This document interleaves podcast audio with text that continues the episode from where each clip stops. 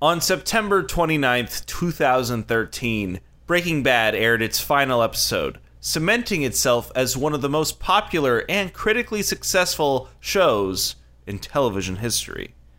It wasn't long after when the series creator Vince Gilligan teamed up with producer Peter Gould to continue the franchise by way of a spin off series that would tell the story of the one, the only criminal criminal lawyer, Saul Goodman. To say he had big shoes to fill is an understatement to end all understatements. Gilligan and Gould were up to the task, though, crafting a simmering character study as depraved, delectable, and downright engrossing as a food court cinnamon roll. So, on this episode of Script or Screen, there's only one thing to do. Better call Saul.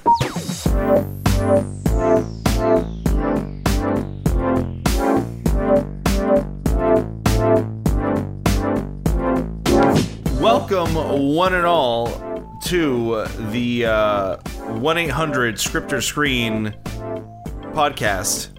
I'm your host, Christopher Kitchen Esquire, alongside my amazing co host, uh, Zach Strackman, paralegal extraordinaire. That's me. Z- Zach, how are you today? What's on the docket? Well, uh, I got a I got a, a public masturbator uh, who I gotta I gotta get out of prison. And besides, I, I'm gonna need you to call. I'm gonna need you to use my uh my official title. Uh, I ain't slipping Jimmy. I'm I'm I'm cracking Zach. Kraken Zach. Cracking Zach. I don't. So that could be reference to several things. I fall down and crack my back, and then I sue. I threaten to sue, and they give me money to shut me up. I uh, d- there should be a disclaimer here. I am not actually an attorney or And a I- lawyer, and I am nor a- do I have a JD, and I'm not bar certified. I'm none of those things. And I This is a character. am not a paralegal, probably. Welcome back I'm a pair to of something. you're, you're- a pain in my ass, more like it. Uh oh.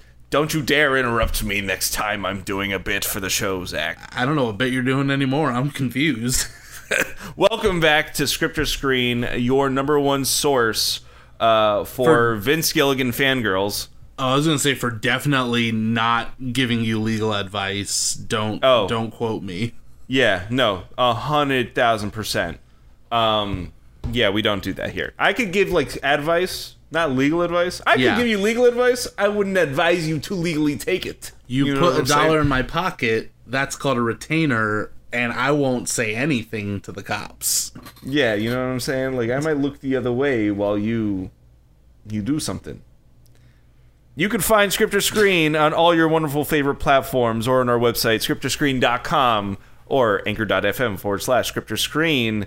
Past, present, future episodes will be available for your ears, listening pleasures. Uh, maybe one day your uh, visual pleasures. We will see. I'm sure there's enough visual, visually pleasing content out there for now. Uh, so we'll just stick it in your eardrums, and you'll take it. Oh, don't don't talk don't don't talk about sticking it anywhere. Oh god, that was yeah, that was fun. Um, So we're back. on social media. Oh, God. Script or Screen. Leave us a comment, share us with your friends. Uh, let them know that we're not sticking it anywhere. Have I ever mentioned how um, professional we are as podcast podcast hosts? maybe And- we maybe we need to go back to the the whole cens- self censorship because Mm. I, I it it turned out that it was probably our saving grace, and and now no. If anything, we're we're we're doing the right thing by just chasing the chasing it down, becoming becoming even more morally reprehensible uh, until we hit a point that it actively hurts the the ones we love, and then we have to go back and make amends. That's how the heroes do it, and that's how we're gonna do it. yeah, some people don't like that. They don't like the whole walk of shame stuff. Mm, well, agree to disagree. Yeah, you know, it didn't work out so much in the the Game of Thrones verse.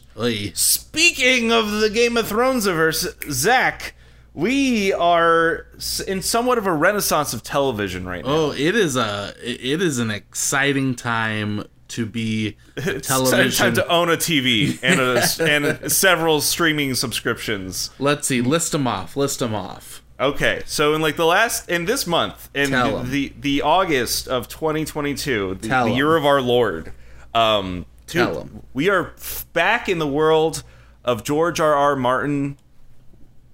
The first episode of House of Dragon has aired. Tell them. The first episode of She-Hulk has aired on Disney Plus. Tell them. we are having several several programs shown in theaters next week That's starting right. with the first two episodes of the rings of power and and then and they air next week like I'm I'm so effing excited. So i can't tell you how hard i am right now I saw an article. It's like, hey, Lord of the Rings: Rings of Power is coming to theaters for the first two episodes, and I said, excuse me, I have another reason to go to the theater for Lord of the Rings. oh but that's not the only reason why you should be going back to the theater zach ahead of the andor premiere they're re-releasing Rogue One into theaters. Oh my They're God. also re-releasing Spider-Man: No Way Home into theaters with, brand new footage. They're Eleven also- more minutes. They're also re-releasing Avatar. I saw this to get people psyched for Return of the Jungleman. I don't I don't know if they know this, but we here at Script or Screen are ahead of the psych for Return of the Jungleman. We are the psych. Yes, The Jungleman will be psyched. Oh, we're I'm. we're thrilled. We are I'm psyched. cautiously optimistic. I don't know if we're thrilled. you know, We- I think it'll. I think it'll. It'll at least be good. yeah. It'll uh, like what It- the hell is happening? It might even be great.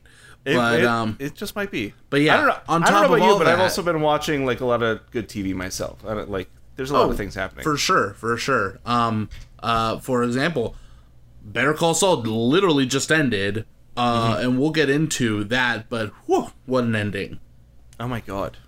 And uh, I, there's I literally just caught up on this whole last season in the last month. I just went. I just went to the theaters. I saw the new Dragon Ball film. It was great.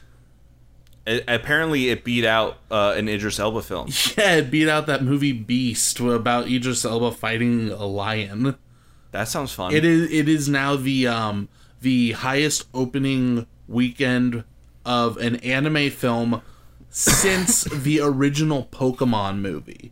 Oh, Yeah, I saw that one. I owned That- it on VHS. yeah.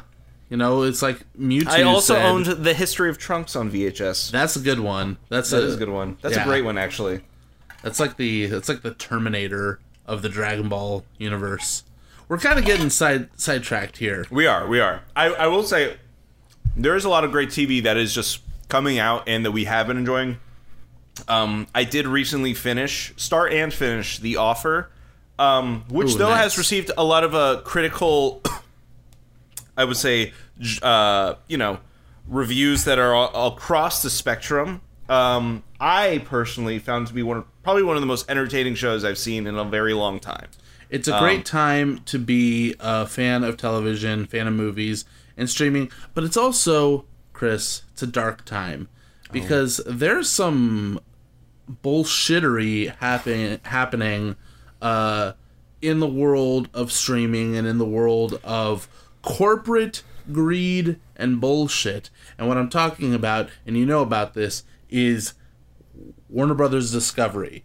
And they're coming in and they, you know, had this huge merger and are immediately canceling and removing from streaming beloved shows like Infinity Train and I had a whole list and I and I took the list down but um a new Batman animated series was going to be coming out. They canceled it. The Batgirl movie uh, has been canceled. A Wonder Twins I think uh, show they were going to be doing. Uh, so many shows have been canceled. So many uh, shows have been taken off streaming completely. Like not even available anymore. And the worst part is that a lot of it is very transparently uh, a tax write-off thing uh, warner brothers discovery is doing this uh, unabashedly for for greedy corporate reasons I mean, So we say, and so No, as we I'm put on the saying internet. it. I'm saying it. Come at me, Warner Brothers Discovery. I ain't afraid. Listen, we already had to go up against Warner Brothers and AT and T once upon a time, Zach. I know, I don't know if you remember. That was that was our start of last year, January twenty one. That's how we started the year. Yeah, but let me tell you, it just baffles me that all these shows that people uh, work so hard for, and uh, people love these these shows, and we're very excited to get some of these new offerings. Uh, but they're all canceled, and in some cases, uh, the footage has been completely scrapped. I know. I read I read an article today that um, one of the directors of the Batgirl movie went to go retrieve some of the footage of it and found that the they had it basically been wiped. And uh, at the same time, they're still trying to salvage the Flash movie, starring Ezra Miller, who, by all accounts, is committing felonies, assaulting people, breaking into homes, and grooming minors. I was waiting until when this would f- make its way into the show. Yeah, yeah, okay. There, it's here. It's here. It's in your face. This is uh yeah, this breaking news here on Script or Screen. Um I listen, I don't know what what's going on in Casa del Brothers. Um you, you know what I'm saying? But I can't say for something I can't say I'm entirely upset because I don't know that I was attached to some of these projects that they were put, going to put out. I don't know that I as somebody that works in the industry, I'm like, yeah, that fucking sucks. Like that, I won't be able to see like we people won't be able to see things they worked on, put out, and that sucks. Um, but I will say this: if it's if there's somewhat of like a quality control thing to it, you know, if they're saying like, okay, after the merger with new leadership, they're coming in and actually looking at these projects like, wow, this actually sucks. Like, why would you guys spend all this money and put it out? I guess we have to cut it as a tax write off because like this is just like this is just garbage. We don't want to put out garbage. All right, I can give you some credit, but you're gonna have to fucking give these people something because you know the, the you have paying customers, and also It's- the fact that you're removing things off your platform, like what re- like why like you you just launched a stream two new streaming platforms discovery has its own platform that went live last year It's- same with hbo max I, I Like, will say, I will say though that it's um, it's already um, taking some big hits. I had seen some news that apparently uh, uh, Warner Warner Bros. Discovery has had a massive uh, multi-billion dollar loss um, market share loss i believe uh, as a result of all these cancellations so it is it is hitting them like right away That's interesting. I'm yeah. That's uh, oh. I will say this. Hold on. It was formed after the spinoff of Warner Media by AT and its merger with Discovery. Okay, so Warner Discovery is still owned by AT and T. I don't know. I'm like also trying to like update my, update myself as I'm looking at a lot of this uh, information myself. But um, yeah, I don't know, dude. Like this is just uh as as it's still like a developing story, I'm not exactly entirely sure what's happening here. The fact that they're kind of going through their whole DC roster though, and like really trying to uh like, you know, I don't want to say like just chop it up, put it on the on the on the chopping block, uh, as it, as it were. Like not the worst thing in the world.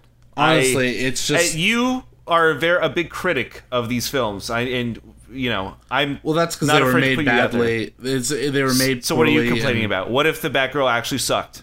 What if it actually sucked? it still deserves its chance to to To suck in your eyes? to be judged all films all films deserve to be released Do you they? know I would. I would. There's Listen, probably a number of films that I think. if we say if we say this is okay there is one film that doesn't deserve to be released even though i'm sure andy muschietti and the other actors did a, a, a considerable job on it as far as a lot of the uh, rumors out of the uh, the industry are saying that the Flash film was was by all accounts a pretty decent film.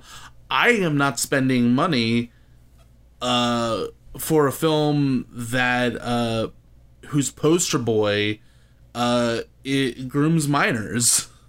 That's true. Like that is a. I would say that's a pretty good principle to live by. It's weird that it's like of all the things that have gotten canceled, that's not one of them. And I realize they're really hoping it pulls in a lot of money, but it's like, I guess moral integrity is doesn't matter in the face of fantastic wealth, which is kind of sad. We're gonna. Listen. That is not actually. Hey, hey, that's not a terrible segue to talk Listen, about this show. We will we will be discussing crimes and felonies, except they will be of the fictional sort. and today. and yes, so Better Call Saul. Honestly, somebody should slip his card into Ezra Miller's fucking uh, cell. Honestly, he would be he would be right up there with some of Saul Goodman's. Uh, Imagine if. Saul Goodman like was represented Jeffrey Epstein. Oh, Jesus. Imagine Well, that would be insane. yeah. anyway, Better Call Saul, the spin-off prequel sequel interquel to Breaking Bad. Uh what a show. Uh just ended. Uh there's still so so much about this show that just it, it baffles me. Um and I think we should just get right into it. Do you have a I have a- synopsis? I have a a, sh- a series synopsis. Ooh, ooh, yes. uh, because uh, a little lengthier, but I think it's it's it's nice. for all of our listeners, our lovely listeners, we are uh, going to be talking about the full series. We're not going to be here for six hours, but we we want to talk about the series as a whole. Um, so if you haven't seen Better Call Saul uh, and Breaking Bad, uh, a what's the matter with you? B go right now, get on your Netflix and start watching, and C spoilers ahead. We're gonna be talking about it. Uh, I'm. We're, I don't think we're gonna dabble too much in non-spoiler territory because there's too much to talk about, and we'll be here forever if we do. So, uh, full spoilers ahead. There's your warning, Chris. Hit him with a synopsis. Uh, Better Call Saul, created by Vince Gilligan and Peter Gould. Here we go. Here we go. He wasn't always Saul Goodman, ace attorney for chemist turned meth dealer Walter White. Six years before he begins to represent Albuquerque's most notorious criminal, Goodman is Jimmy McGill, a small time attorney hustling to make a name for himself. He's a forceful champion for his low income clients, an underdog whose morals and ambitions often clash. Jimmy works with Private Eye Mike Ehrmantraut, a former Philadelphia cop and a recent transplant to the Southwest. Mike has a specialized skill set. He's a fixer of sticky situations that Jimmy soon learns to appreciate. Go, go on. Go on. That My- that that's it. That's it. I. Mm, I mean, you had me in the first half. Not gonna lie. Um, Yeah, there's uh there's uh, some not not accurate stuff in there. There's a lot of filling in that needs to happen. Yeah. Anyway, Better Call Saul was, as you said, created by Vince Gilligan and Peter Gould for AMC, written and directed by a whole lot of people. Um, I could name them all, but it would take a while. But just you can look it up. They're all lovely writers, lovely directors. Uh, opening theme by Little Barrie music by Dave Porter, cinematography by Arthur Albert, Marshall Adams, and Paul Don- Donachie. Edited by Kelly Dixon, Skip McDonald, Chris McCaleb, and Curtis Thurber. Uh, originally ran from February 8th, 2015 to the very recent August 15th, 2022. Wow, 2015. Yeah. Crazy. They took like one year off, I remember. Like a year and a Um, half, I think. Yeah. and uh, and this most recent season was split into two halves, but also those two halves were just arbitrarily like a month apart, so it was weird. Um, And we have our cast. I didn't include everyone. I just included like the main people because if you look on the the cast list in on Wikipedia, it, it it's substantial. um. All right. So we have the man of the hour, Bob Odenkirk, as Jimmy McGill, aka Saul Goodman, aka Gene Takovic. Um, little little known Zach fact. Uh, my grandfather's name is Saul. So Oh, I, thought you were gonna say it was Gene Takovic. my grandfather is Gene Takovic. No, my grandfather's name was Saul. Saul Strackman. So I've always liked the name of this series. Oh, that's interesting. Uh, Rhea Seehorn as Kim Wexler, Patrick Fabian as Howard Hamlin, Jonathan Banks as Mike Ehrmantraut, Michael Mando as Ignacio Nacho Varga, Michael McKean as Chuck McGill, Giancarlo Esposito as Gustavo Fring, and Tony Dalton as Lalo Salamanca. A fucking good cast of characters. A wonderful cast of characters. Holy hell, what a good n- group of actors. Uh, I would. So let's let's kind of break this up because I feel like you and I have been champions of the show since the beginning of the podcast. Though Oh, we yeah. never did a, a, a full episode talking about like one of the seasons in particular. Um, we have always mentioned anytime a season were to come back to Oh, yeah. to, to air that this was always a show that I felt like the fact that I mean we got it because it was on the it was it graced our presence off the shoulders of one Breaking Bad. Uh, as we noted, it's like critically acclaimed series. I want to say Bryan Cranston won an Emmy Award for every year he played. uh, fucking Walter White, you know just Um, about.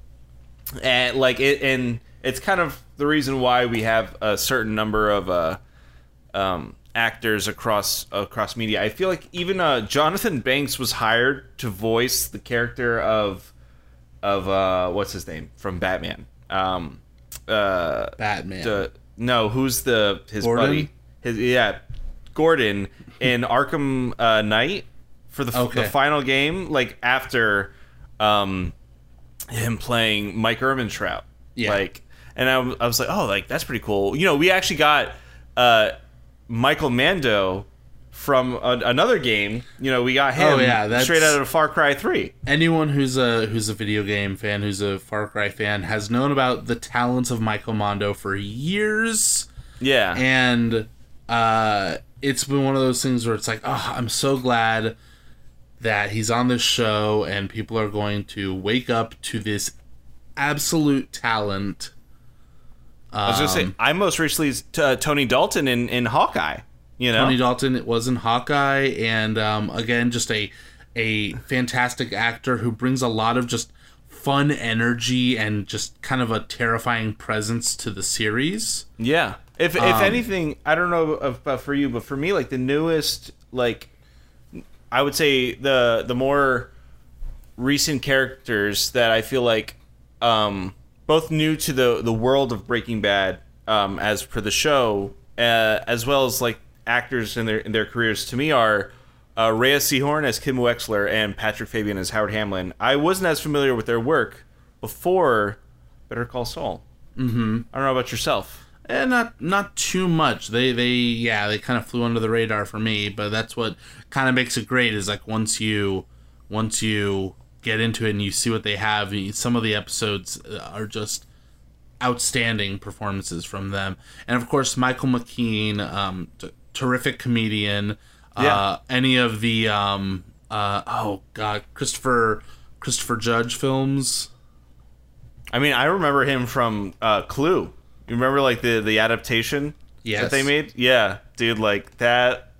I think that was the earliest film like I remember. What, is, Michael what did I McKean say? I, I meant Christopher Guest. Jesus. yeah, Um, but yeah, just absolute. Uh, and it's funny because this is him, and we'll dig into it more. But this is him playing really against type, like playing a very serious character who uh, has a very kind of a dark side to his to to who he is. Not uh, not unlike that of, of Bob Odenkirk in in the very titular role as James McGill and Saul because you know he comes from his comedy background, Oh yeah, right? You know, and he's all he was also like a writer on SNL and and you know he had uh, spent some time. Uh, what was the name of his show that was on Adult Swim? Do you remember? Uh, the, Um, the the Mr. Show Right? it was Mr. Show, wasn't it? Yeah. I'm But confirming. it's- yeah, Mr. Oh, Show with. Bob and David. So it's just like, I, I, you know, we've, I think I've seen so many interviews where he kind of talks about the role of like Saul, and it was just, you know, very different. And he, just being in a drama in general was just the the biggest change in his career, um, to anything else he's done. But like, I want to say this show in and of itself is so, it's so incredible. Like, it at times I almost feel like it's better than Breaking Oh, Bad. well, I want to get into that a little later as we as we explore the series, but I very much agree with that sentiment. We'll we'll talk about that. I want to talk though about kind of the my how I felt and how you felt going into the series at the beginning because when you finish Breaking Bad, Breaking Bad ends in such a fireworks display. It is a crazy finale that follows an absolutely bonkers amazing show that when you th- when you know back when they first announced uh Better Call Saul my first instinct was like why why trifle with a good thing you know let it let it just exist on its own i'm always kind of apprehensive to to return to a well that maybe have dried up you know what i mean Yeah. or or better to have just left well enough alone because it's it was perfect the way it it was um and on top of that you know you think well how can a show like this hold for several seasons? Is this a character who can really carry a show all by himself? Is there was there enough there with um with the character from Breaking Bad that would warrant his own show? Uh, and I think once you start watching those the first few episodes, it really hits you of like there's a pedigree to this show. You go in and you're like, this is better than most shows ever get the chance to be right off the bat. Yeah, I Uh, you know, I agree, but I, I I will say like they kind of had. I think the the showrunners, you know, Gilligan and, and Gould, I think they they had the. Luckily for them, they had the experience with doing their fir- first program, right, with Breaking Bad, and I think between that, doing let's say, the first half of Better Call Saul, they took that break, they did El Camino, mm-hmm. and then they would return to it. I think in that I don't know what is it like a ten year period, like twelve year period. Yeah. There was a lot of like learning and things like that, like kind of of, of their process that you saw every inkling and every inch of improvement that was made between. Oh, everything. absolutely. And it's like it's why I just feel like the reason why Better Call Saul in and of itself like remains in my opinion and I you know I think you shared, said you shared this with me like better than Breaking Bad is because it like it was able to age like fine wine because the barrels or whatever that's not how wine's aged in barrels. You know it's like it's like whiskey you know they it's like it was already had like this really great barrel that they could put, use it for and, and put it in everything and it's like so it's this beautiful blended scotch you know by the end of it it's like oh my god like that is incredible dude And Like- and what I think really makes this so like Breaking Bad had a lot of things that really worked for it. Uh, it had a big cast of characters. It had really smart uh, uh, dialogue full of emotion and uh, a lot of intense moments of uh, action and ultra violence and um just just really heightened tension that like it really kept you glued to your screen uh, season to season, episode to episode. And there's definitely some of that in Better Call Saul. But Better Call Saul is much more a character study. Yeah. And it is really just focused on, you know, telling kind of how Breaking Bad was how Mr. Chips becomes Scarface. This Yeah. is how you watch a man who is trying to show the world that he's not this crackpot lawyer that he that he can be taken seriously to someone who just gives into his demons and uh really just kind of like almost like a rat a rat king uh embracing the the the worst parts of himself. Um, and the, there's something fascinating about that where we do get a lot of the cartel stuff and we get a lot of the the violence and and uh, some very intense death scenes throughout. But those aren't like the we don't get those till late in the game and there's so much character drama that drives everything in this. So it doesn't need to lean on the the cartel violence and the drugs and the the crazy shit that's happening there. It can just focus on seeing this character of Jimmy McGill of Kim Wexler of uh, Chuck and all of them. And then we also get off to the side kind of in an unrelated stuff until the very end the stuff with mike the stuff with gus with nacho and eventually with lalo Yeah. I you know I I really liked about it too is that the I mean you really got to just hand it to all of the writers, right? Like there's something about that this team that they kind of put together that all the characters kind of are kind of accentuated like you know we're in this is Saul's world, right? And everybody's just living in it. It's kind of how they treat the show, and it's everybody in, in a sense is all reactionary, even to an extent like the cartel people and and stuff. Like they're all, you know, all their ongoings on is is somewhat related toward his, and then that's kind of uh, toward his character, and I think that's where they kind of show. It starts to head more toward the latter seasons. Um, and because of that it it you kind we get this like really well kind of like organized bomb. Mm-hmm. You know all the wires are cleanly wrapped around. You're like oh shit like they really tied all this together. They took all the best parts from breaking bad outside of jesse pinkman and outside of walter white. And they were able to kind of like like they were able to make us realize like oh you know like how good of a world like they were able to to organize and like why we were still so drawn into everything. Um, and I mean, there's a lot of credit that we should give to these characters. So let's let's explore them a little further. for sure so obviously i think the the the one who uh the show is named after saul goodman jimmy mcgill uh i gotta give it to Odenkirk like if he doesn't get an emmy for this final season Dude, he was nominated every year. Didn't win a single And- year.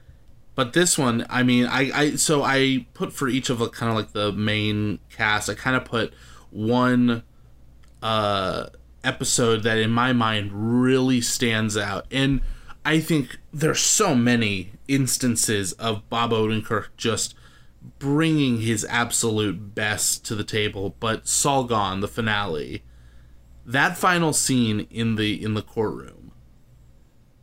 It's by an, actually. I even like. I mean, I love that scene, but I love the scene uh, even before where it's like they're in the mediation room Oh yeah. and he's like selling his story, and then we get to another point where like he's selling the st- like it's just he's keeps putting himself in positions where he's selling the same exact story. I'm like, oh my god, Yeah, Like, it's- this is so clever. Oh, I, I put you know part of the fun of watching Better Call Saul is the the schemes that he sets up because he is he's Slippin' Jimmy. He he is always after a new scheme, a new trick, and uh, he's always you know ma- making a plan. And and part of the fun is watching these these the setup and payoffs of these schemes and you always get to a point of reveal of like you you get that moment where you go like oh this is what he's been doing the whole time Yeah. and you get that in that scene in the mediation room in the finale where where you know he says you know it's a it's a good story might you know uh it- do you think the judge is going to buy it or the jury's going to buy it it's like i don't know but all i need is one and and suddenly you're like oh he is so much more dangerous than people give him credit for That's the thing. It's like, ah, I- you. So you know what was one of my favorite scenes for like the longest time? It was way back, I think, at the end of season two, where he's kind of messing with like the Mesa Verde papers mm-hmm. at, at like the FedEx or the Kinkos, whatever it was. yeah yeah and it's that whole it's it's his resourcefulness is what it is it's just, it's always like stuck to me i'm like dude this guy goes to like ends length like he's really like he's not just like a big talker but like he also oh does he's like it, with the right direction and the right like with the right trajectory he could be like he could really like help and you and put his talents to good use. He's he's very much like a frank abagnale of a catch me oh if you can. dude yeah for sure.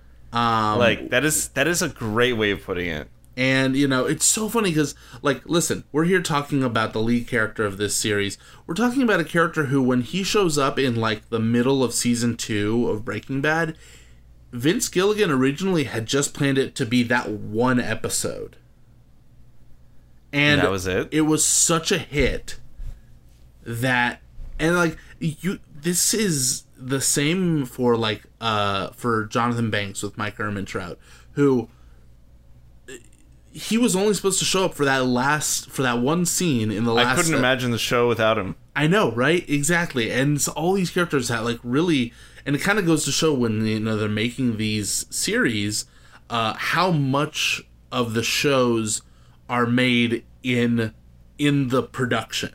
You know Yeah. what I mean? Uh, uh, for example, uh, Vince Gilligan and Peter Gould in an interview where they talked about how their original intention was to basically have Jimmy be Saul Goodman by the end of the first season. Um, and it's crazy how he really does not embrace Saul Goodman until what the end of the fourth season. yeah So really actually now I think about it that's and when he you- starts using that name. Uh, Well, no. Well, we got a little hints of it in with Slippin' Jimmy, where he's like, "My name's Saul. Good man." And I remember everyone was like, "What? That's how it came about." and I feel like I feel like the but the That was full- the joke. the full embrace of of the character when he when Jimmy stopped being Jimmy and became Saul Goodman was was at the end of season 4. It's that moment that he actually like signs the legal document to like do his, you know, practice law as Yeah. Saul Goodman. Um but just, you know, perfect balancing act of comedy and drama from uh, Bob Odenkirk. Uh, perfectly balanced as all things should be, and uh, I don't think there's anyone who could have who could have done uh, better with with what they were given. I don't think there's any other character from Breaking Bad that I feel could have so much depth mined from them. Probably could, like a Skylar series or something, but uh I beg to differ.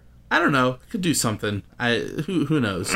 Maybe Now- a uh Li- listen, I still will holding say out for Huell's rules Huell's rules. I could watch. that would be or the fantastic. or the Cubby Cubby. uh, I don't know about QB Cubby, but Nah. Huell's rules. Let's do it.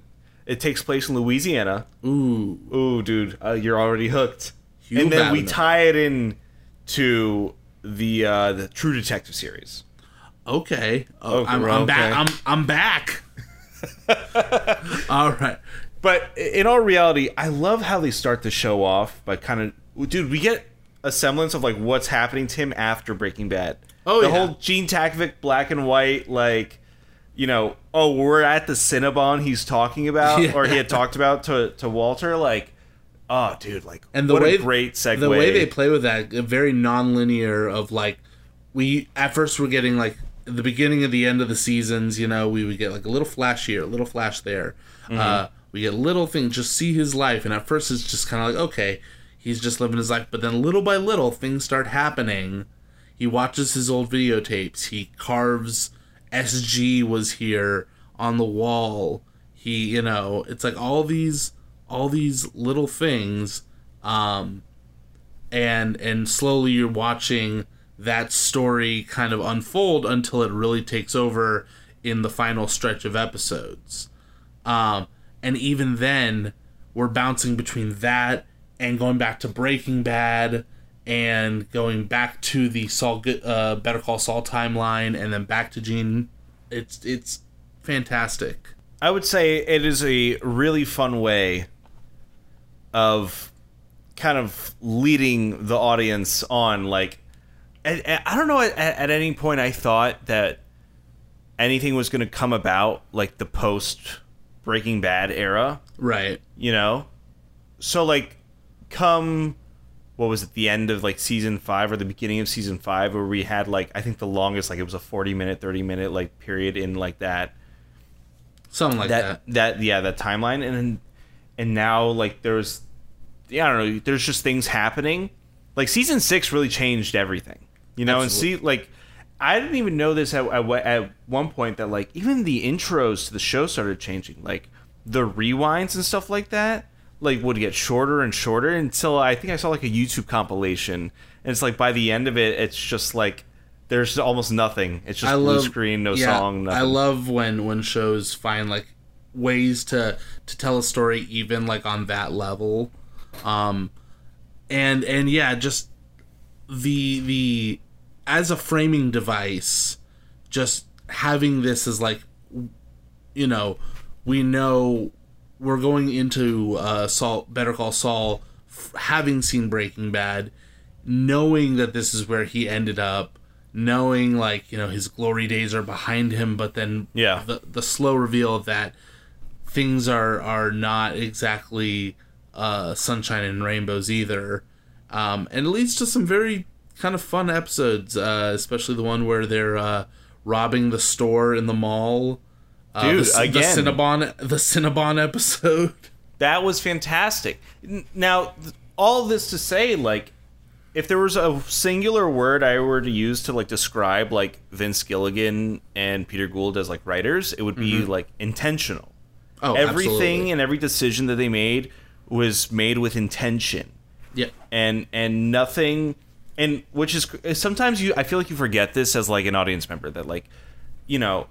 The reason why we're able to think like, wow, like these fucking guys are, are so incredibly clever. It's just like there was always a plan for every single detail you know Yeah. whether we knew it or not even whether they knew it or not like it's just whatever it was like dude like they stuck the landing at, at, at every point like you bring up the the the the robbery the heist like at Mm-hmm. the end like at, at season six and it's like I don't know if you remember watching The Founder with Michael Keaton about like the, the story of McDonald's, Mm-hmm. Oh, the- but they the talked about like ballet. this the speedy system yeah the ballet on the on the Mm-hmm. as they're figuring out like how to the to best manage like uh, Yes. fast food operations like that's exactly what they did like in the snow With stealing from a with, department with store. stealing from a department store and like that's the first thing that came to my mind I was like wow like dude these these guys like really tracked everything Yeah, no, it's it's fantastic. I love it. And what what is fascinating is you're seeing all this stuff, and it really, when you're watching it, it plays out as like you know, God,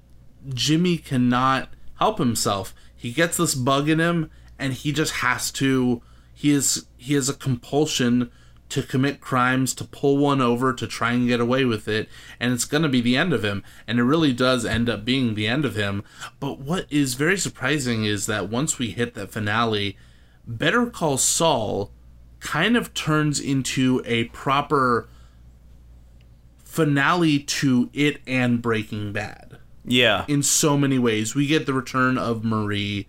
We get uh you know, the return of Aaron Paul and Bryan Cranston.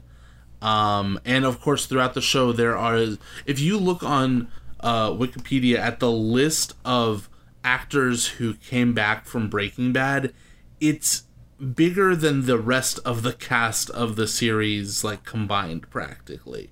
Yeah. Even in these tiny tiny people. Characters who like you would think like no one's gonna care if this um character showed up. But like when wendy the prostitute and and like uh meth head uh appeared in one of the episodes in season six I vis I, I like audibly like, gasped. And I'm like it's Wendy! And then she went to she went to like the the soda machine. I'm like is she buying a root beer? Because I remember that it when she was uh, interrogated by uh, Hank in Breaking Bad she wanted a root beer. And sure enough she dispensed a root beer from that machine and I'm like I love this show It's just fantastic. Like, no, they they did a good job of like just getting everybody back, like, or everybody that they could, you know, like, you know, save for a few, you know, like Robert Forster, like, but he Yes. did make his final, his final, one of his final roles was in El Camino. That's right. You know, like, and that and and of itself, like, was I think I said earlier, it's, I think it's one of the reasons why Better Call Saul, like seasons five and six, ended up being so incredible is because of their experience shooting uh, El Camino Yeah. you know and and so like they were able to still like pay homage or also just make sure like everybody was was kind of taken care of at the end like all these characters that they created all these like all these stories like there was no loose end you know left un, untied right like Yeah. it was all everything was perfectly done with a bow underneath the christmas tree and ready for the boys and girls all across late night television to open with joy thank you Papa Vince yeah, oh, seriously, because like it's I don't know, dude. I I had a really I had a really good time these last couple years, like just watching the show when when I could and everything, and and I I don't know, dude. Like I I can't express this enough. Like there was just something super graceful. Um, also like from a technical level, like the art style, like early Breaking Bad. You look at the show and it, it looks like a lot of television from 2008, right? Like there's not anything like Yes, pulling it apart, but like they were able to put in a lot of techniques and a lot of like interesting like camera moves and like types of framing. Did you get a chance? That only got better with their technology. Did you get a chance to watch that video I sent you from uh, Studio Binder? I hadn't. I Oh. was trying to do it, but then I got an hour long phone call before. Oh, so. that's okay. Uh, to any of our listeners, if you if you wanna if you wanna know kind of like what what uh, you know part of li- what Chris is talking about, I would look up the uh, YouTube video uh, "Why Better Call Saul Cinematography is the Best on Television" by Studio Binder. Uh, it's a 10 minute video, but it is so comprehensive in just all the techniques and all the different technology that uh, the cinematographers and the directors and Peter and Vince uh, used to craft this show and the methodology behind all of it. And it's just so fascinating uh, how how they wanted to make a show that didn't look like anything else on TV, and my God, did they succeed! Now, what would you say are some of like the standout moments for you? Well, uh, Uh, let's let's go through these characters because I kind of I kind of each one of these I have kind of like You, moments. yeah, you had you, you did you did you have your your pinpoints. I see them. So so go like you know we have Kim who I I wrote down she's a good person who can't resist a good time. She has her moment in Point and Shoot where she uh, basically breaks up with with Jimmy, um, and it's kind of a tragic scene because it's like it's this you know she admits like you know I could have stopped this. I could have just you know done the right thing but I was having too much fun.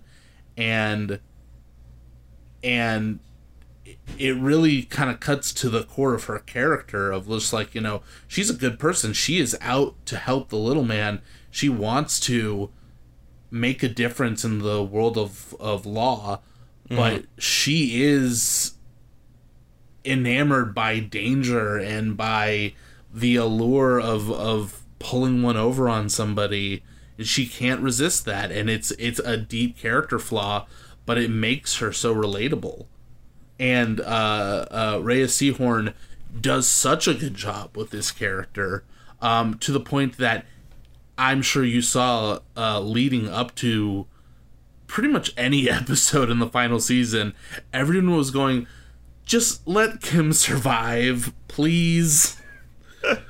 Uh, cause, cause I she- always wonder what was going to happen to her character at the at the very end, especially when they started like engaging her in a relationship with Jimmy. I'm like, yeah, hmm, there's something happening here, and I'm not entirely sure where it's going to go. exactly. And I said, listen, it was it was her or Howard.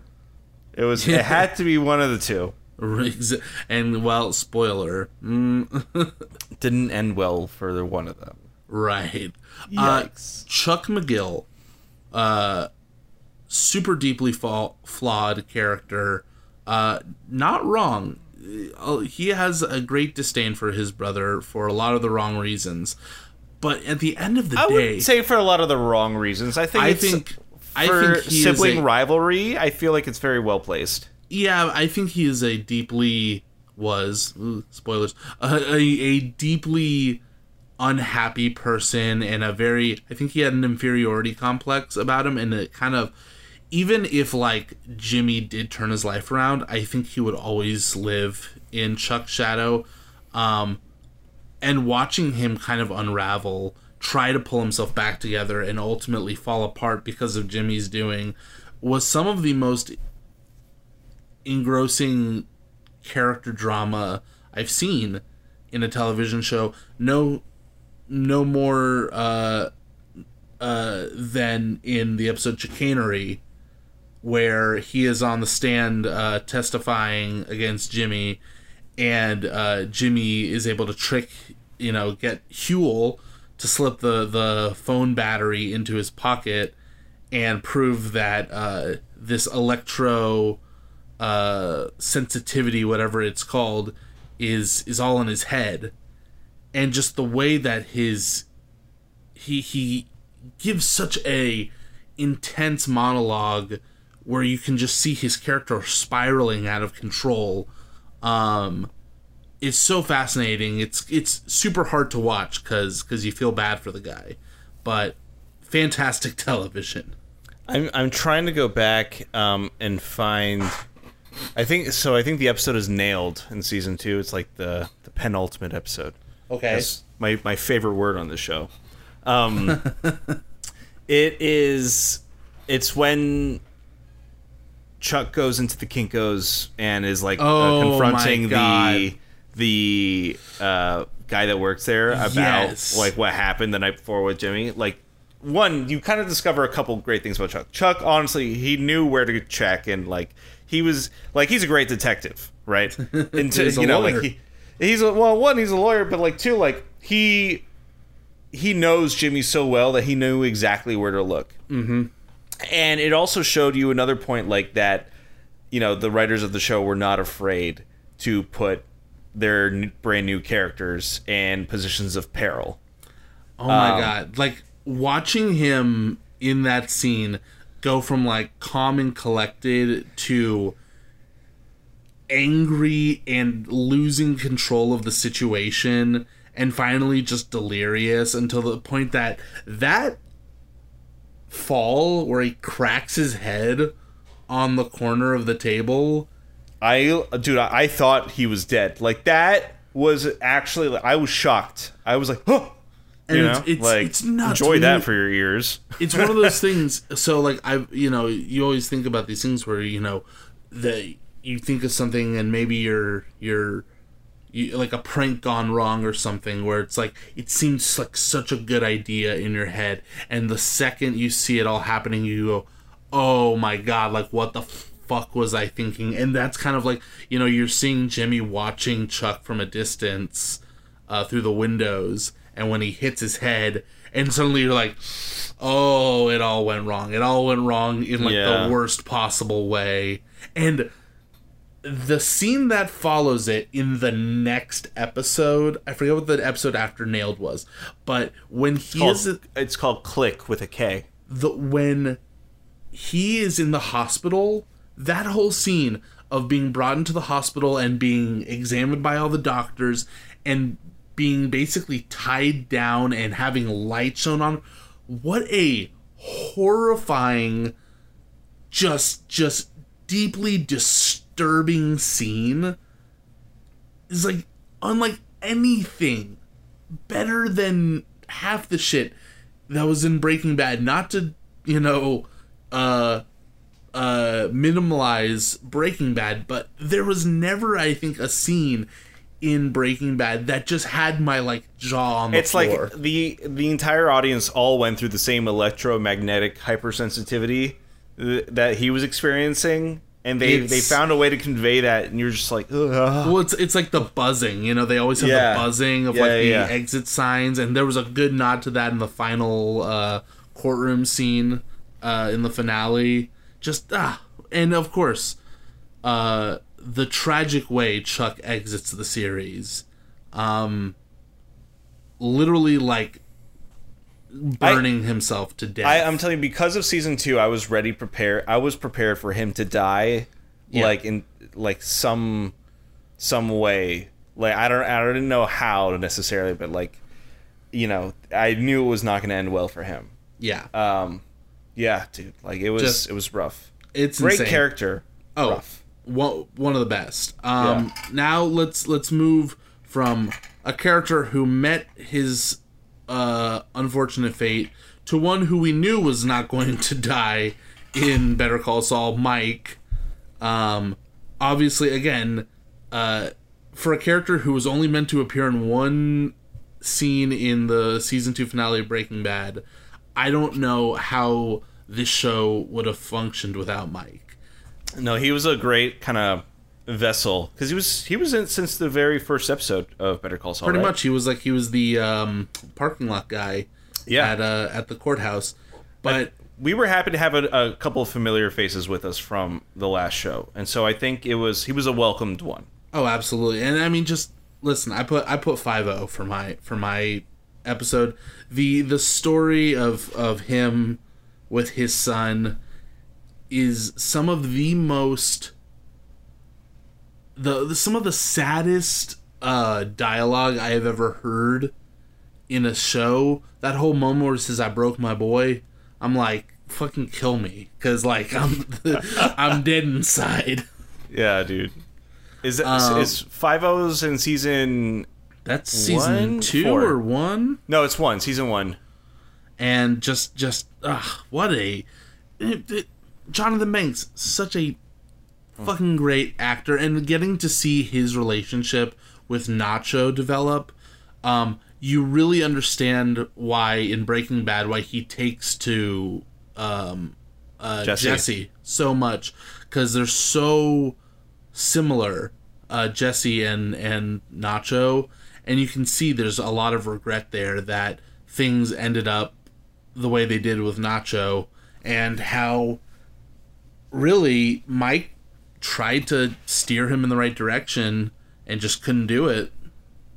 Yeah, I you know it's it's it's ultimately sad too. Like, you know, as we'll transition into talking Nacho in a moment, but like Mike's story, like even even in Better Call Saul, I feel like you still get to see a lot of the pain that he experiences outside of you know the trauma that he experienced with his son, but also like in the moments that we get to see with him and his granddaughter and everything, like and also with other I don't want to call them pests, but like people he has to deal with at work, like Werner Ziegler, right? Oh, and we Werner had Ziegler, what that what whole like chapter of of like him having to deal with a really you know Werner was not a bad guy. He was a he was a guy that just missed What his a- home. What a regretful set of circumstances uh, And- that and ended up thing. being.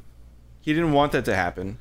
Didn't No, need he, to he happen. liked he liked Werner. yeah, and he had to do something really fucking unfortunate. and that whole saga of building out the super lab was very fascinating to watch getting to see there was the one uh, one of the workers who was kind of a punk but then as time got on he had kind of mike was able to get his respect and stuff and just ah i love the episode where um to kind of keep up with um appearances for his like his cover job he goes to a factory a magical factory to um or is it a magical factory? I don't know. But he goes to a factory to kind of keep up appearances and like be a security consultant. And it's just fucking Mike going around and just bossing everyone around and being a manager and it's so engaging like watching him just tell people he doesn't even know what to do and bossing them around is so entertaining. I could watch a whole series like that.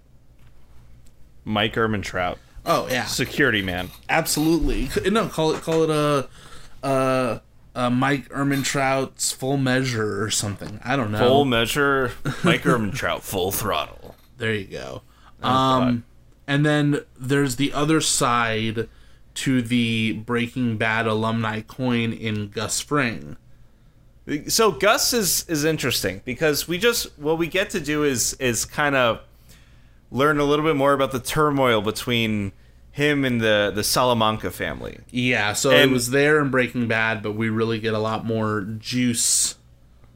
Like I I feel like I I don't know that this show needed it per se, but it was fucking enjoyable to say the least. And it's like oh, it's like I don't know that we we it's not that we we didn't want it, but it's just like it it helped build the world further and Yeah. It was it was well appreciated world building because it was just it was executed in such a fun way. And we got getting- cool shootouts. We got Oh, yeah. great returning characters Getting to see the the grow the, the point that Mike and Gus meet each other and come into each other's kind of orbit and realize that they can both benefit each other by working together and where you know that relationship will ultimately end up um is it's fascinating to watch play out because you can tell even up to their last few interactions in Better Call Saul they don't seem to 100% trust each other until Yeah. like the very very end yeah um and just it's like i so for my the the episode that kind of i singled out for gus um i don't know how you feel about this. Um of them all i chose fun and games which is the episode after he's killed lalo uh, spoilers i guess and it's when he goes he sets everything right with uh, Don Eladio and uh, Bolsa and uh, Hector, and then we get this scene of him returning home, and he has secured his safety and he has removed Lalo from the picture, and everything is fine. And we get a scene where he goes to this restaurant and chats up the sommelier. And it's just i it struck me as such a fascinating scene.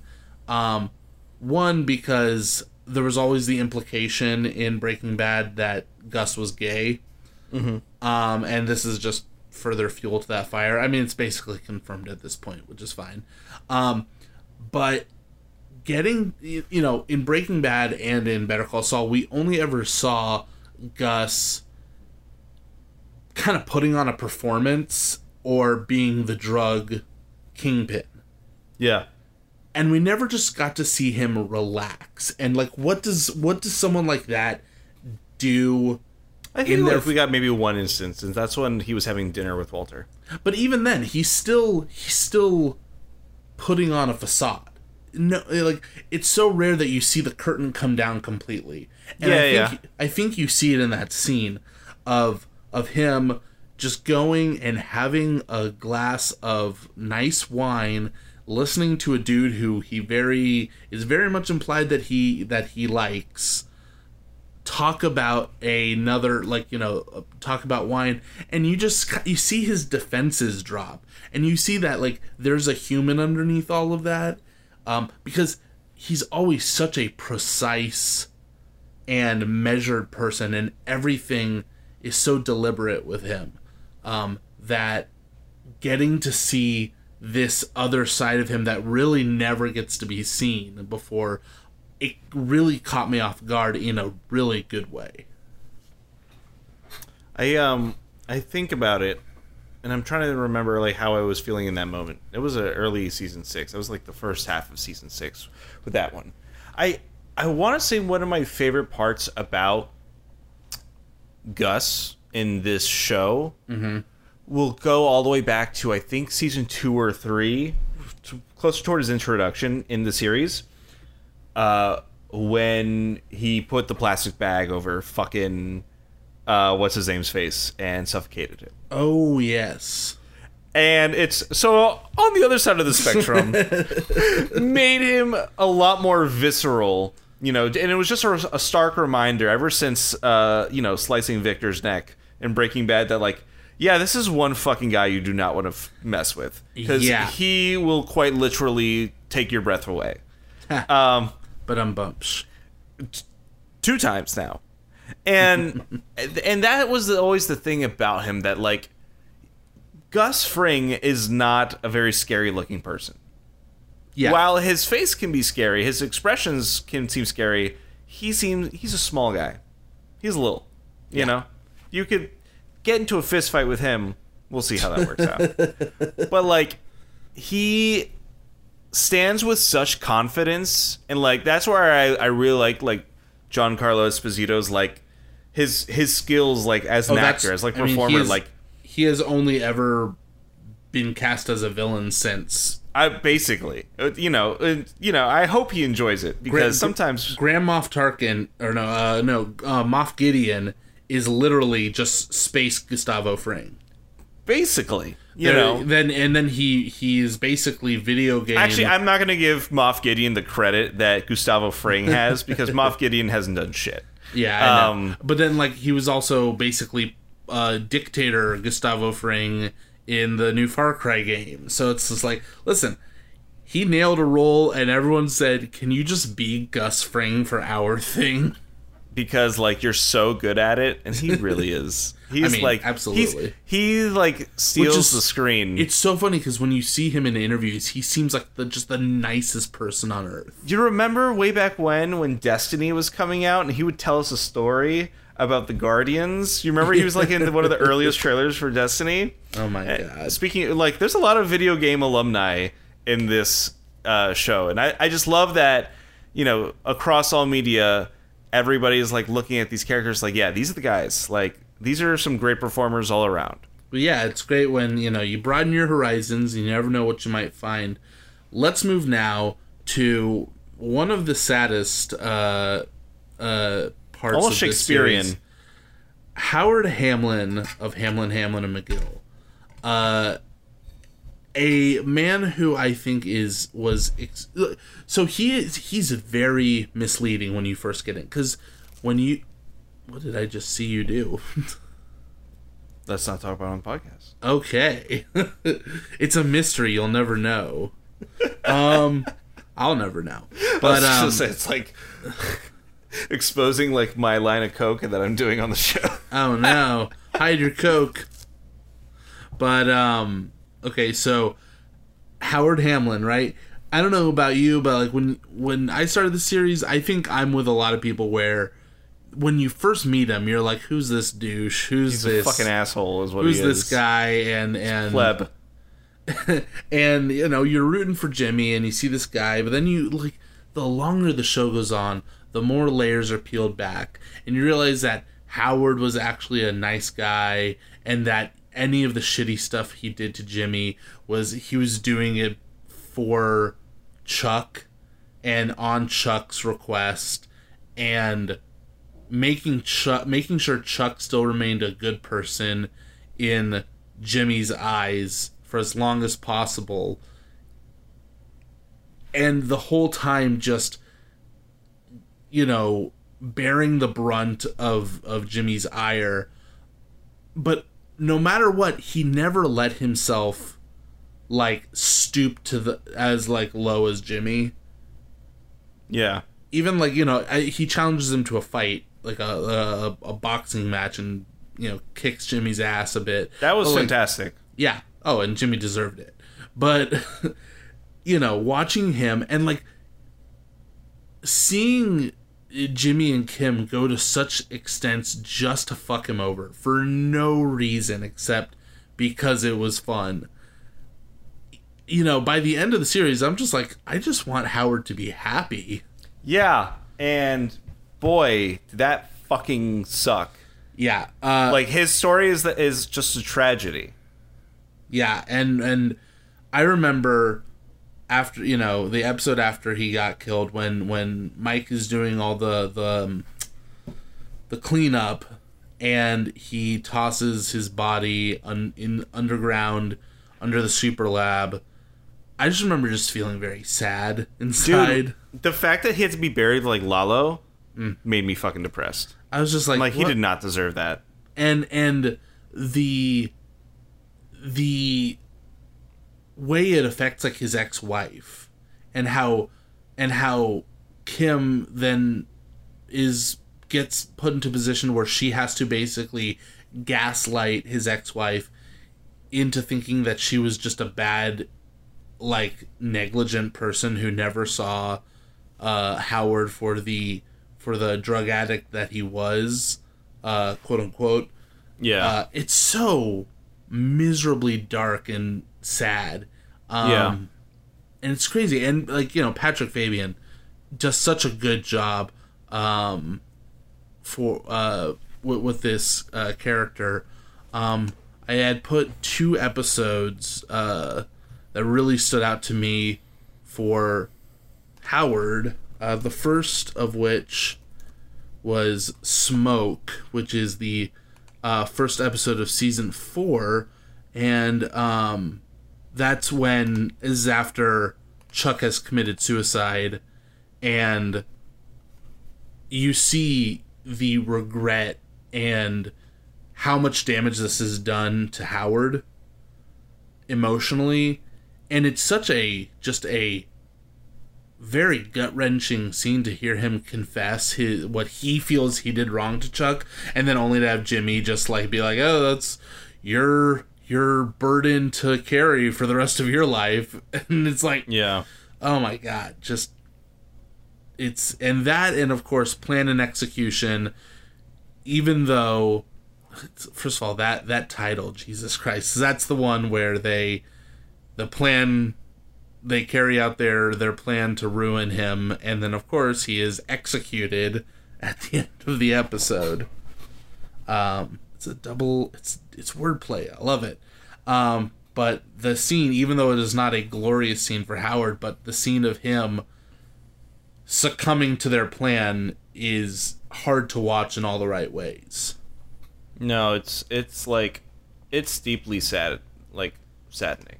yes You know, like I, I think coming out of that episode, like, and then seeing the reaction, like from Kim, like, because then she leaves Jimmy and everything. It's. Yep. I think it put me in like a really like fuck like, this is this is low. Like, come on, Jimmy. Like, what the fuck, dude? yeah This guy died. Like, he did. He was so innocent, and you fucked with him till the end. And then like there was what after that point, like, dude, literal human garbage. Saul yeah Goodman that was. that that's pretty much and that's really it's it's after that point that kim leaves jimmy and jimmy fully embraces the saul goodman um mentality. And really that just oh, god it howard is the tipping point. Uh and the fact that he never caved even to his dying moment he was just a, a good guy the right the in the wrong place at the wrong time and he's he's collateral damage. Yeah. Which sucks uh, but it's great television Are we terrible? i don't know maybe We didn't write it. We just enjoyed the show. yeah Oh God. i'm like i'm like that sucks what happened to howard let me watch the next episode Oh God. If they're only fictional characters. They're only fictional characters. yes let's turn this around with a with a much lighter not so intense uh character talk about nacho varga I don't know. This is also. no this what a I fucking love Nacho. slow march to a grisly ending for I- this character. the thing about it, no, I agree, 100%. There's much like Howard, uh, you know, in the end, I don't think he got what he deserved at all. I think he was fucking shoved, if not like forced between a rock and a hard place. Speaking Uh, of which, Rock and Hard Place uh, is my episode for him. That's his. That is his final episode when he finally comes to the end of the line, realizes that all the mistakes he's made have led him to this point. Um, and uh, you you so many points when you throughout the show where you go like, just stop, just stop, go go, quit the cartel and take your dad and go move somewhere else and and be happy. I miss. I just wish he it was him and his van again, and they were robbing homes and like just you know, or not, or trying to at least, you know, Right. like petty crimes or like getting prescription drugs from guys who own crazy Hummers. You know, like how did you get mixed up in all this business, buddy? Uh, yeah, once you get involved with meth, there's no going back. man it's it's horrible but uh and and you know michael mando just you know a fantastic actor Oh yeah, really he was, he was probably like really showed off a lot of like his like ability like in this show because I mean of- in- he wasn't really an antagonist, you know? no Like, absolutely not and i mean he was i mean just the vulnerability you know anytime he had to talk to his dad Mm-hmm. about about the the dangerous situations that were happening because of him and having to bear the disappointment in his father's face you know knowing that like he was just consistently fucking up it, just ah it made him such a tragic character Yeah, I'll tell you what though, for such a tragic character, they made him look great. yeah I think some of the best framing and like composition are definitely in shots that he had been in. Is let's talk in just this last season alone. Every time he that man's up against a fucking window or something like in, in some of the, the the driving scenes or even the ones where like he's he's like hiding in like that motel and I'm like oh dude like, But, but that motel scene. Get there's something about his a- desperation Get the fuck away from the window. He's like, someone could be watching you. Just stay down. And he keeps checking the window. Yeah. And I'm like, do you not grasp that people are coming to kill you? Listen he's resourceful he's smart Oh, and then having to hide out in the oil in that in that rundown tanker. that fucking sucked Oh, I I like that is a man like he he is the only thing he was fighting was for his own survival. yeah. And throughout the entire show, it's like his it's that it's he just got mixed up with the wrong fucking people, and that it's that sucks ass. Yeah, and and you know, just I hope Michael Mando just keeps appearing and stuff because he's such a great actor. I've I've known it since Far, Far Cry Three. Uh, you know, he's he's he's so He has every capability of I think of a leading actor. I I Oh. do think that. he could have his own show, Nachos Nachos, coming to AMC. Is it like kind of a reality show where he rates nachos? Sure.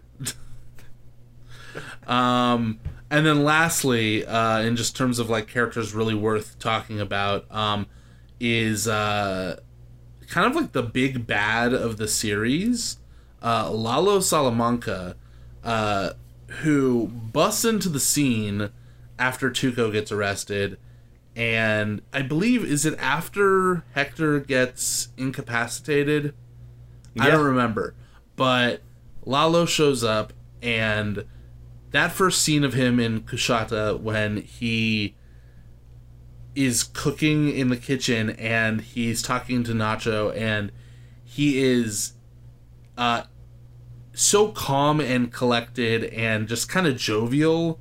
And it's very off-putting because you're like, this is a Salamanca, and we uh, we have only ever met one type of Salamanca in the world It's the And- crazy kind. and he yeah and he is definitely not fitting the bill yet he does eventually um but it's that early scene of him just just being chill and being friendly where you're kind of like i don't know when something's about to pop off and i'm i'm afraid to find out when it does I'm actually like trying to go back and, and think to myself like, what was it in season three or four?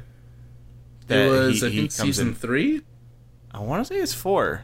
But um and of course uh lalo is one of those great characters that going back to breaking bad the name was dropped when they first introduced uh saul goodman only to you know say you know oh it was Lalo it was Lalo or, or no it was it was Ignacio it was Ignacio. And he said did Lalo send you? And I'm sure at the time of Breaking Bad those were just names they picked but it's so cool that they took those names and they actually turned them not just into characters but into some of the best most compelling characters in the series. So yeah just Lalo just uh, really a really exciting kind of dynamic character. Anytime he was interacting with someone uh, who you couldn't guarantee they were going to make it out of the series. It was always extremely tense.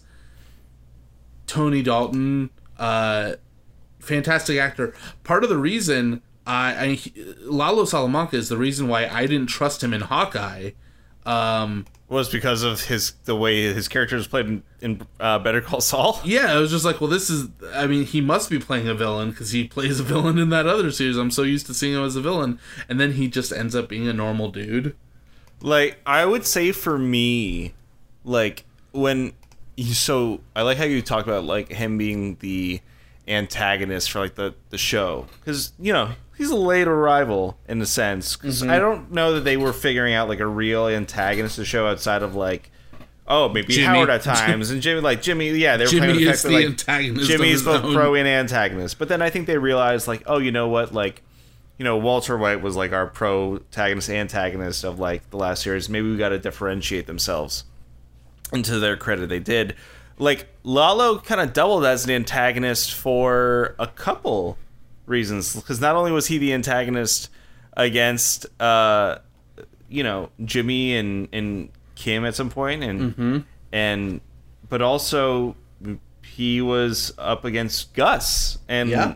you know now that they they really put the the salamanca uh, rivalry uh, against the the Fring operation um, in the front seat, and I thought that was, you know, that's where we get like that extra bit of backstory and everything. That's where I felt like at at, at a point the show had kind of taken a a departure and, and further cemented itself into um like really exploring the characters from Breaking Bad and like Yeah. that storyline. And you know, that's like you said, like maybe that was something they wanted to address, like because of the name drop and everything in, in Saul's introductory episode, which was fine.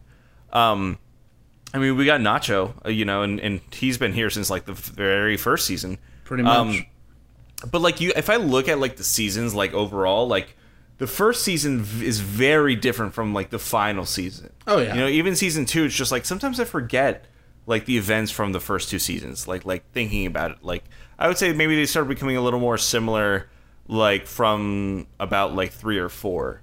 Um, Right, like, right. Toward, toward the latter. I'm actually looking at like the episode list. Like apparently, like the very first episode aired at like with 6.8 million viewers, and by the end of it, you know they averaged maybe a little over like a million and a quarter. yeah, I mean, but I feel like that's the things for like most TV. Like, there's always a big drop off, and you know, like that million is still like that's a lot of fucking people. yeah. You know, I mean, Um, it's crazy when I hear these numbers, and then I think back to like The Walking Dead in its prime was like consistently week to week pulling in like 15, 16 million viewers. oh my god, I know. It's like you you hear that stuff and you're just like like uh HBO just had its biggest uh premiere of a series ever with House of Dragon at 10 million viewers. I, I was That gonna say I took a screenshot of it today. that is still chump change. When The Walking Dead was in its prime, it had so many people watching it. I was gonna say the House of Dragon had largest premiere in the history in, of HBO. Whereas this is funny. This other piece of news I want to share with you uh, outside of the podcast, but I'll do it here. Like, while The Sandman has had like a lot of viewership on Netflix, uh, apparently it may not be enough to warrant a second season. I did see that. I'm a little I'm like- I'm a little disappointed. Um Yeah. I I have been reading the comics so I can be one of those people like "Mm, I read the comics. Um Asshole. but Um, um it just goes to show sometimes uh, numbers are a very interesting game. Um, but you know, going back to the topic of of Lalo, Mm-hmm. Will I say? I don't know that I found him like the most incredible antagonist ever. I think he was fun. I think he was creative, um, and I think he definitely disrupted the the cast as it, as they were. Um, but am I glad that he's gone? Fuck yeah, I am. Oh, oh yeah, and and It's kind I of could- annoying at some points. no, I, I liked him all the way through though. Um, just kind of watching him plan stuff and and plot behind the scenes and just Tony Dalton's just a, a charismatic actor to follow. Um, I can't wait. Oh yeah, till, you know, for a hundred thousand percent. I can't wait for his spin-off series, Lalo's uh, La La Land. Lalo's La La Land. musical. It's about his his his one his one trip to Los Angeles. Yeah, I was gonna say we, it's, in it's the off season. It's just La La Land, but we replace Tony Dalton. We put Tony Dalton in the role of ready for Emma, Emma Stone. Stone. No. Yes. Fantastic. All right. Who says we don't have good ideas? Just just set us up at the at Hollywood's biggest writers' room. But um, there's so much stuff about this show that I feel like I could talk for another like three hours about just every aspect of it. The the use of color, how everything with Gene Takovic is in black and white, and then we get that one moment when Marion, played by uh, the indelible uh, Carol Burnett, um, when she sees when she's watching his commercials on like YouTube and he opens up the the computer to see it and you get the the shot I mean like everyone talked about it when they saw it but the black and white and the color of the the screen reflected in his glasses was such a great moment. Yeah, dude. I actually really enjoyed like how they like it's a great way of kind of keeping the consistency of like, you know, the timeline and everything like that. Like mm-hmm. it's and it's their way of playing with that. And that's what I liked from the inception of the show that like wow, like you know this all this flash forward mm-hmm. is is our, you know, our nice glimpse into the world that's happening. And then you know we start getting serious after Gene's hospital visit and then he's like oh you know enough is enough or eh, wh- Right, whatever right. the hell he says. And we get like the, all these great orchestrated bits in like the last season and and but not only do we get these incredible you know black and white things because before it's kind of dull you know? Before it was like all right it's the mall like there's not the opportunity for like a lot of great textures outside of the dough and like you know and there's not like great use of like dynamic lighting um to, you know to really like kind of grab you your attention with black and white. Because i feel like that's that's something that you know the way that they light black and white the way that they light you know color scenes can be very different because with black and white like things can be like really striking.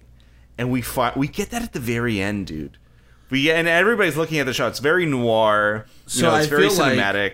I feel like in the scenes in the episodes leading up to the finale, uh, it's almost like the the vibrancy of Jimmy's world has been drained away now that he's living as Gene Takovic. It's a boring life, and so it's a it's kind of a dull palette. it's representative of that yeah and then, but once he embraces who he is uh, at the very end of the finale, once he finally embraces that he is Slippin' Jimmy, that's who he's been. He's Jimmy McGill.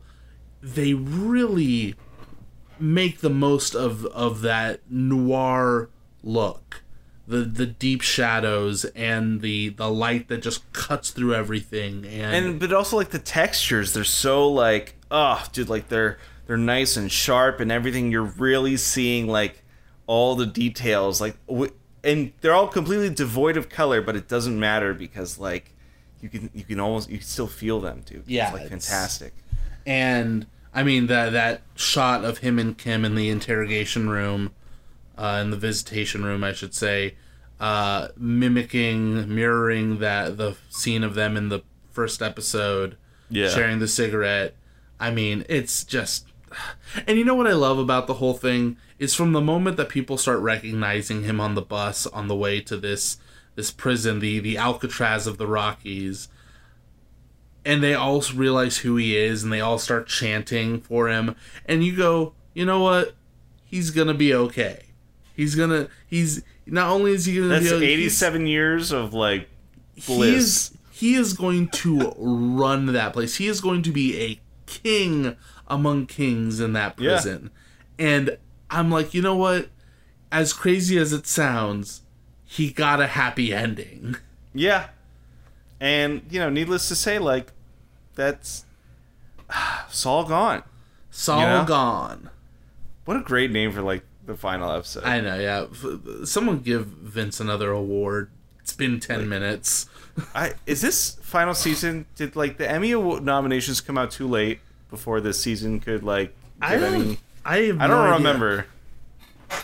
I feel like I gotta I gotta look it up a little bit because I know they just at this there was just an award show that came by recently that everybody was getting awards for this show. Everybody, And- they're like, you, you, guy on the street, cameraman, you want an award? Here's an award.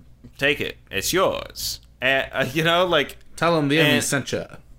and and that's the thing. Like, I I don't know. I feel like every year uh, that this show has been on air, like, while it's been recognized, like in certain degrees, that it really now is a better time to appreciate it than, than ever. Just because I don't know, the rest of television this last year wasn't that great. I don't know.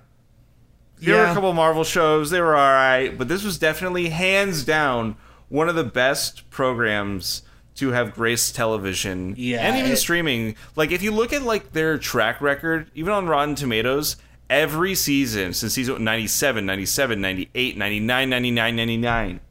Through Yeah. It's, it's like come on. What like would name another program that has the same level of consistency? I cannot. I know you can't. I fucking know you couldn't. you kidding me? But it's, uh, yeah, just Better Call Saul, just start to finish. In many ways, better than Breaking Bad. Um, and it's just, you know, it's crazy It was that just different enough to warrant its, its own existence. and you know if this is the way that the the breaking bad meth verse ends um it went out it went out in in a spectacular fashion. Yeah. and um i would just say if you haven't watched it and you're still listening uh go watch it. Do yourself the biggest favor. And um i don't know. I i think that's all i got for right now. That you know i hope we get to revisit some of these thoughts soon again. If we end up covering uh, breaking bad or you know el camino el camino would be i don't know a really interesting one i think. Yeah. Just because like it it was so unexpected that like you know i don't know. It was like it, it was in, in a sense more unexpected than better call saul was. So you know who's either way i am i am so happy with with the ending that we it's it's been a while since we've had a solid ending to to a television show Yeah, absolutely. And um and listen, we got a lot of exciting television ahead of us now. Uh you know, House of the Dragon, Rings of Power, Andor, Shulk from Xenoblade Chronicles. Um What- She- that's not a that's She-Hulk. oh she-hulk Yeah. there you go Um, yeah, just uh, we we we aren't lacking for things to talk about. And what did I see is coming out? Knives Out, uh, Glass Onion, December twenty third of this year. They they they gave a the first look is a picture with all the actors at a table together. I know. Maybe one day we'll get more Rian Johnson Star Wars. Maybe- not today. Maybe we'll review Knives Out before Glass Onion comes out. Who can say? Ma- Who's to say we don't also review Avatar, a theatrical experience before? Ooh. Getting everybody Before- ready for the Jungleman. There's a, there's a lot of uh, there's a lot of you know hanging over us right now, guys. Oh, it's an exciting time. I'm excited. I'm frightened for the future. I just don't want a plastic bag put over my head. I just need to call my lawyer. Well, Zach, I have a phone number for you. 555 55 5555. Extension 55555 55. Thank you, ladies and gentlemen, for another episode of Script or Screen. We are your hosts. I'm Chris. That's Zach. You can find Script or Screen on our website, www.scriptorscreen.com or anchor.fm forward slash Script or Screen. There are all of our past, present, and future episodes available for your listening pleasure. Find us on social media at Script or Screen, and we will see you next time. The prosecution rests. Bye.